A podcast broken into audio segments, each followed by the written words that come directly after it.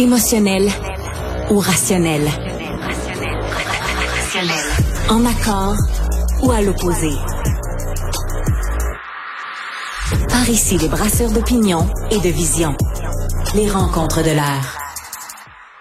Mangez trois fois par jour ou est-ce que vous faites, euh, mettons, le jeûne intermittent ou tout simplement ça apporte pas de nom, puis c'est juste vous mangez quand vous avez faim, puis vous mangez pas quand vous avez pas faim? Est-ce que c'est bon pour la santé de sauter comme ça des repas? On va parler de tout ça avec Isabelle Huat, qui est docteur en nutrition. Bonjour Isabelle. Allô, Sophie. Moi, euh, je, je te le dis là, puis je le dis à tout le monde. Si je ne mange pas le matin, je suis pas du monde. Mm-hmm. Si je mange pas le midi, je suis pas du monde. Si je mange pas le soir, je suis pas du monde. Il faut que je fasse trois fois par jour, sinon je suis en, je suis désagréable. Enfin, je veux dire plus désagréable que d'habitude.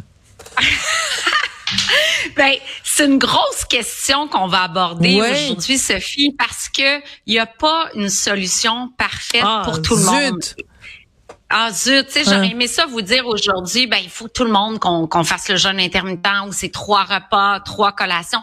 Ça dépend des individus. Et quand on s'attarde à la littérature scientifique, c'est pas facile d'avoir des réponses. Là. Moi, je lis constamment là, des- Ouais. des, des résultats, d'essais cliniques, et il n'y a pas de solution parfaite. Il y a des pots, il y a des contre dans chaque approche. Bon, alors euh, par exemple, quel serait le pour de faire le jeûne intermittent? En quoi c'est bon?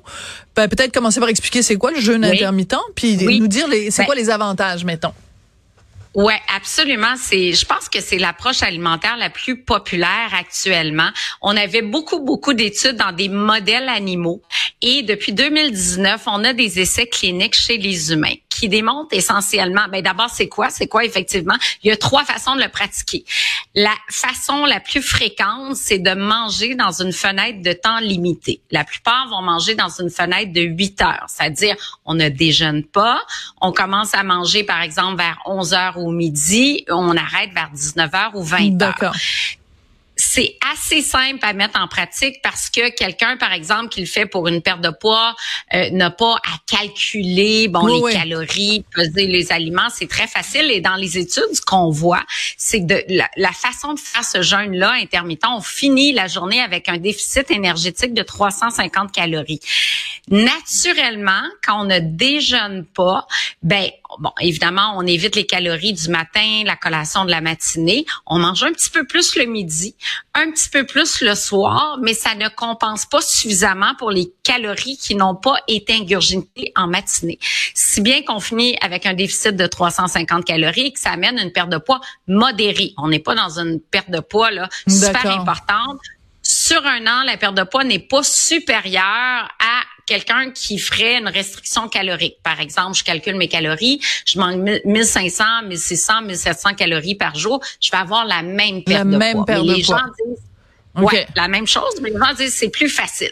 Il y a d'autres gens qui font le 5-2. Donc, on mange normalement 5 jours et on fait un jeûne deux jours. Deux jours, OK. Donc, Puis la troisième option, parce qu'on va pas rentrer dans toutes les options, mais la troisième, Oui.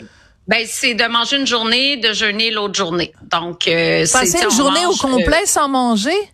oui, mais là, la nouvelle façon, c'est la journée de jeûner, c'est 25 des, des besoins énergétiques. C'est-à-dire, c'est plus un jeûne intégral de boire juste de l'eau. D'accord. C'est manger 500 calories dans la journée au lieu de 2000. Bon. Euh, moi, c'est sûr qu'une journée sans jeûne, ça, je recommande pas ça. Ben Puis, premièrement, le jeûne intermittent, je le recommande pas aux femmes enceintes, allaitantes, aux enfants, aux personnes vieillissantes. Ben non. Euh, pas du tout.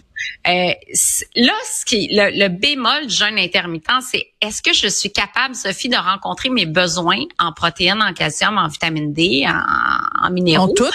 avec deux repas seulement. Et là, la grosse tendance, c'est un repas par jour. Mon Dieu, je suis... Et on, on va, je vais juste prendre vraiment juste 10 secondes pour rappeler à tout le monde que ça, c'est vraiment, là, j'ai utilisé une expression à la mode, mais c'est vraiment un privilège. Quand on est rendu dans une société à s'imposer un jeûne parce que tu sais, je veux dire, euh, on, on- une petite pensée quand même pour 99% Oui. de la planète où les gens, la question Oui. qui se pose, c'est est-ce que je vais avoir suffisamment à manger aujourd'hui? Je referme la parenthèse. Ah oui, c'est tellement euh, une, une bonne réflexion. Ceci dit, quand on regarde les, les résultats, c'est quoi les avantages du jeûne intermittent? Diminution de l'inflammation systémique. Ah. L'inflammation systémique euh, qui est reliée à toutes sortes de maladies, pathologies, tant au niveau de la santé physique que mentale. Donc ça, il y a un avantage. Diminution des triglycérides sanguins. Donc ça aussi, il y a un avantage. Donc dans le profil métabolique, augmentation de la sensibilité à l'insuline, diminution de la glycémie à jeun. Donc, oui, il y a un impact sur la santé métabolique, mais un impact qui ressemble à un régime qui, qui une restriction calorique. Parce qu'on regarde les chercheurs qui étudient la restriction calorique sur la longévité, il y en a des bénéfices là, sur la santé métabolique et euh, sur l'inflammation corporelle. Donc, si, on, si on résume, euh, quand on mange moins, on vit plus longtemps. Hein, on peut le résumer en une phrase simple. Voilà. Puis ça, c'est prouvé dans des modèles animaux. Euh, on mange trop. on étudie on mange trop. Quand on étudie les centenaires, je pense aux habitants de l'île, euh, ben, c'est un archipel au, au Japon. Ouais. Au Japon. Ouais. Ben, ils restent toujours sur leur appétit. Il y a un terme en japonais, je me souviens plus du terme. On va le trouver, Audrey va le trouver. Oui, oui c'est ça. Audrey, fais une petite recherche. Il y a un terme qui, on reste toujours un petit peu sur notre faim. Nous, on a tendance à, bon, finir notre assiette. Mm-hmm. On est de moins en moins à l'écoute. Tu mentionnais d'emblée au début, on est moins à l'écoute de nos sensations de faim, de satiété, qui est une autre approche, l'alimentation intuitive. Manger quand j'ai faim. Ben je me lève le matin, toi, Sophie, t'as faim, tu manges. Quelqu'un qui n'a pas faim. On va pas le forcer, là. Ben oui. Ben oui, c'est ça. Beaucoup se forçaient à manger parce qu'on dit c'est le repas le plus important de la journée et, et, et on se forçait à manger le gros déjeuner complet. Donc d'être un petit peu plus mm. connecté à ces signaux de faim, satiété. On a faim, on mange. On n'a pas faim, on mange pas. La faim se présente à 10 heures, on mange. Comme ça, ben, on est mieux connecté puis on mange euh, ben, peut-être moins parce qu'on attend d'avoir trop faim. Ben, c'est là où on peut déraper. Là. Ouais, j'ai l'impression que toute cette affaire-là de jeûne intermittent, c'est un prétexte pour mhm. des gens pour écrire des livres, puis faire des patentes, puis des trucs sur internet pour faire de l'argent, puis convaincre les gens qui sont pas assez intelligents pour par eux-mêmes savoir ce qui est bon pour eux. J'ai mhm. l'impression que c'est un gros signe de dollar qui est à côté du signe des ben, kilos. Mais quand même moins que ouais, ben, moins que keto, moins que keto. Ouais. Oui, c'est ça, j'allais dire. Moi, que Keto, j'arrive d'un gros salon des, des produits tendance euh, à Toronto. Et puis, le sigle Keto est pas mal sur beaucoup, beaucoup de produits. Puis, les gens disent, mais ça fait vendre. Je pourquoi vous mettez ça? Mais c'est parce que ça fait vendre. Incroyable. Donc, oui, effectivement, il y a plein, plein de gens qui ont sorti des produits Keto parce qu'ils se vendent très, très bien. Le jeûne intermittent, c'est, on dit pas quoi manger. On dit quand manger. Et donc, il y a moins de produits dérivés, là, qui, qui vont se vendre autour de ça. C'est la science, c'est nouveau. Je rappelle qu'on a des études seulement depuis 2019, c'est vraiment nouveau.